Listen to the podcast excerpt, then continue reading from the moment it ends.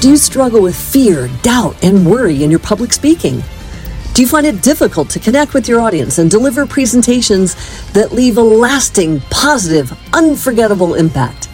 If yes, then let's dive in the world of public speaking and presentation skills with your host, Eric Edmeades. Welcome to the Unforgettable Podcast with guest host David Wood.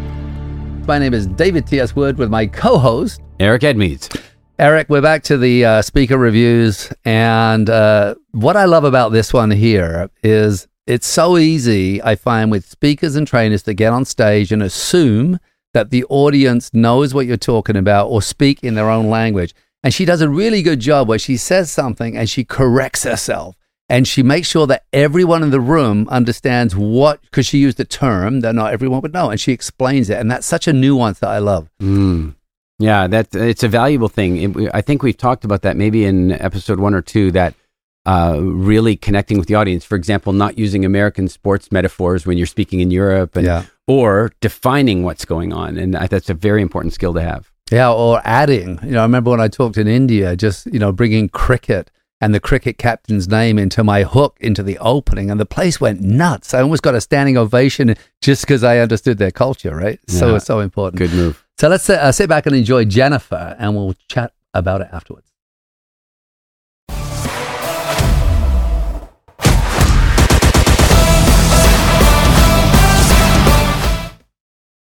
Blood in my body when it drops. Take my eyes off of it, moving so phenomenal. So I just saw a meme this afternoon that said, I'm not really a control freak, but could you do it my way? Hi, everyone. My name is Jen, and I'm a recovering control freak. And I think Eric just planted those two random mic drops in front of me on purpose. So I was in the delivery room, starting to have some contractions. And I didn't know how to handle it. I was trying to push down the pain, I was trying to control it, I was trying to manage it, and it wouldn't go away. I was breathing, I was concentrating, I was pushing, I was doing everything I could to make the pain go away. But this kind of pain was different. You can't push it down. You can't make it go away. You have to face it and you have to own it. So a nurse comes in and she asked me a question. She said, on a scale of one to 10, how bad is it? And I thought, I have no idea. I've never given birth before. Have anything to relate to this. This is brand new for me. All I have is my own experience.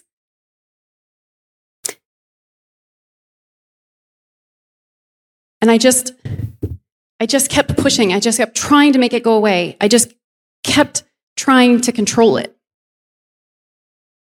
Until I gave up. And I had them call the anesthesiologist and bring the epidural. It was time to numb it because I couldn't do it anymore. Fast forward, four, I'm in the labor room again for the fourth time. And the same thing. I was up all night. I was tired. The contractions were coming, and nothing I could do was working to control them. And this time the nurse came in and asked the same question. She said, On a scale of one to 10, how bad is the pain? And at this point, I'm annoyed. You know, four children, you guys keep asking this question, and I still don't know because do you ever really know what a 10 is? Can, can it always get worse? Even though I've had babies now, and I, and I have an idea, but it can always get worse. And I said, I don't know. I'm a three. And she stopped and she looked me in the eye and she said, Girl, you're like a nine. A nine. A nine.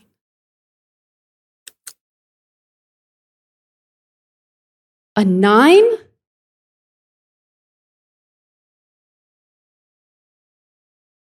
It got me thinking how many times in my life Had I thought I was at one level on the pain scale, but maybe it was really somewhere else? How was I so disconnected from my body that I didn't understand how to read it?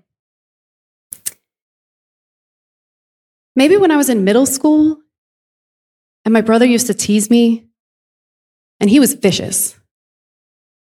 He called me fat probably every day. And it hurt. Middle school's tough. We're trying to figure out who we are, we're trying to find our way. Maybe those comments weren't so much a two, maybe they were more like a seven. And when my parents just told me to brush it off and not think about it and not worry about it, maybe that wasn't a four, maybe that was an eight. And when I was in sixth grade, and this boy signed my yearbook, and he said, Have a good summer, Jen. P.S. Slim Fast works. And for those of you who don't understand what Slim Fast is, it's a, it's a diet drink for, for a sixth grader to lose weight. Maybe the pain of that, maybe it wasn't a three like I thought it was. Maybe it was an eight. What that nurse did for me that day was she gave me a reference point. Because whenever we're in any kind of pain, all we ever know is our experience. That's all we have. And in that moment, she gave me something to compare it to, to see my pain, to hear it, to feel it. What all of you have done this week at Speaker Academy, those of you who opened your hearts and you shared vulnerable stories. Vicki, when you told us about your stutter, Shaft, when you told us about your body issues, that was so relatable for me. I might need the name of your therapist.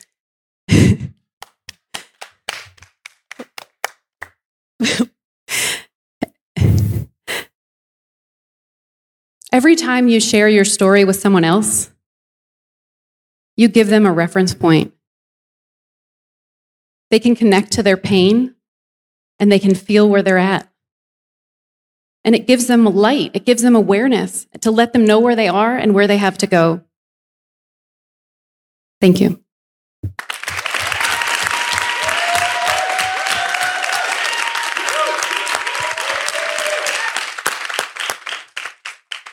Jennifer, I really um, love how you are comfortable with your pauses and how they really enhance your speech. It gave us a chance where I'm almost like hanging on to hear what your next word is. And so it was really engaging. Good job. Thank you. Jennifer, you're one of the few people I ha- have a history with, but there's a number of things. I want to talk about something very small first. Uh, It's very easy for speakers to assume. They say things, but when you use the slim fast analogy, then explained it, it was so clever because a lot of people wouldn't. And then people are trying to catch up with what you just said, and especially in a multilingual audience. So I really like that. And it's very, very subtle, but I, I really enjoy those things. But what I really loved is how clever this was. Most people would go straight to the pain, straight to their story. But for you to lead your physical pain, especially through birth, because every man and every woman in the world has had that experience typically, right? Because if they've had children, um, and then lead it to something as important as a brother making fun of you and making fun of your weight. It's such a clever journey, and I really enjoyed that. And then the last thing you did, I just want to talk about how you connected with the audience there, and you used someone's name, and you and you you made them the star of this story as well. I thought that was very special too. Thanks. Thank you.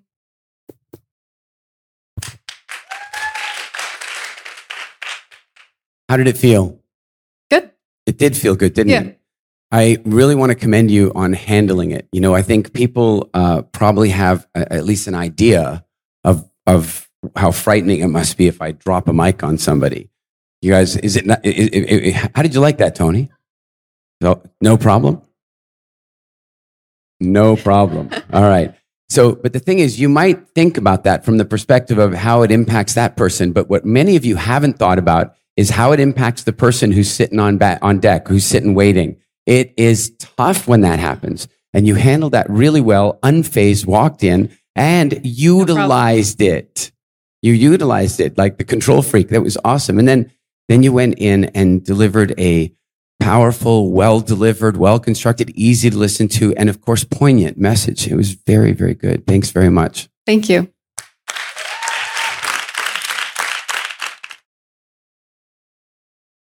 You know what I again what she did so well is this connection with the audience. And I think, you know, the old adage of putting the lights up high and looking across people's heads and, you know, pretending everyone's naked, all that stuff is such nonsense, right? Because Yeah. it really is a real conversation like you and I are having right now is about a real connection. Mm. And that's the same on the stage. And some people mix that one up, right? Yeah, yeah. There's there's no question. She she also did something. I think everybody that we've reviewed is doing this, but I really like the way she made the message, and that is that. I guess my metaphor for it is if you've ever been driving along in a car, no GPS, phone's dead, and you're a little lost, and immediately what you're starting to look around for is any familiar thing, anything that lets you know that you might be on track. And what I think she showed us with this story is that sometimes our stories are that signpost for somebody who's feeling lost. You know, somebody's out there and they're say feeling lost in their business or they're feeling lost in their family, they're feeling lost in their relationship.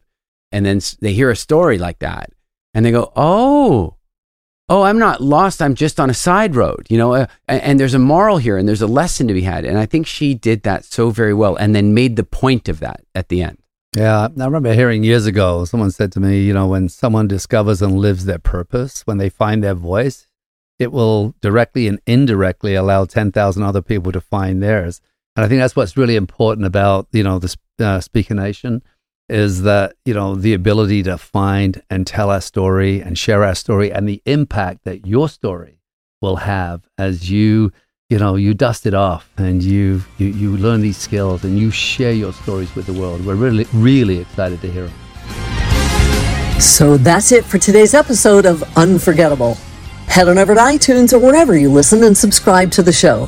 One lucky listener every single week who posts a review on iTunes will win a chance in the grand prize drawing to win a private $25,000 VIP day with Eric Edmeades himself. Be sure to head on over to unforgettable.show and pick up a free copy of Eric's gift and join us on the next episode.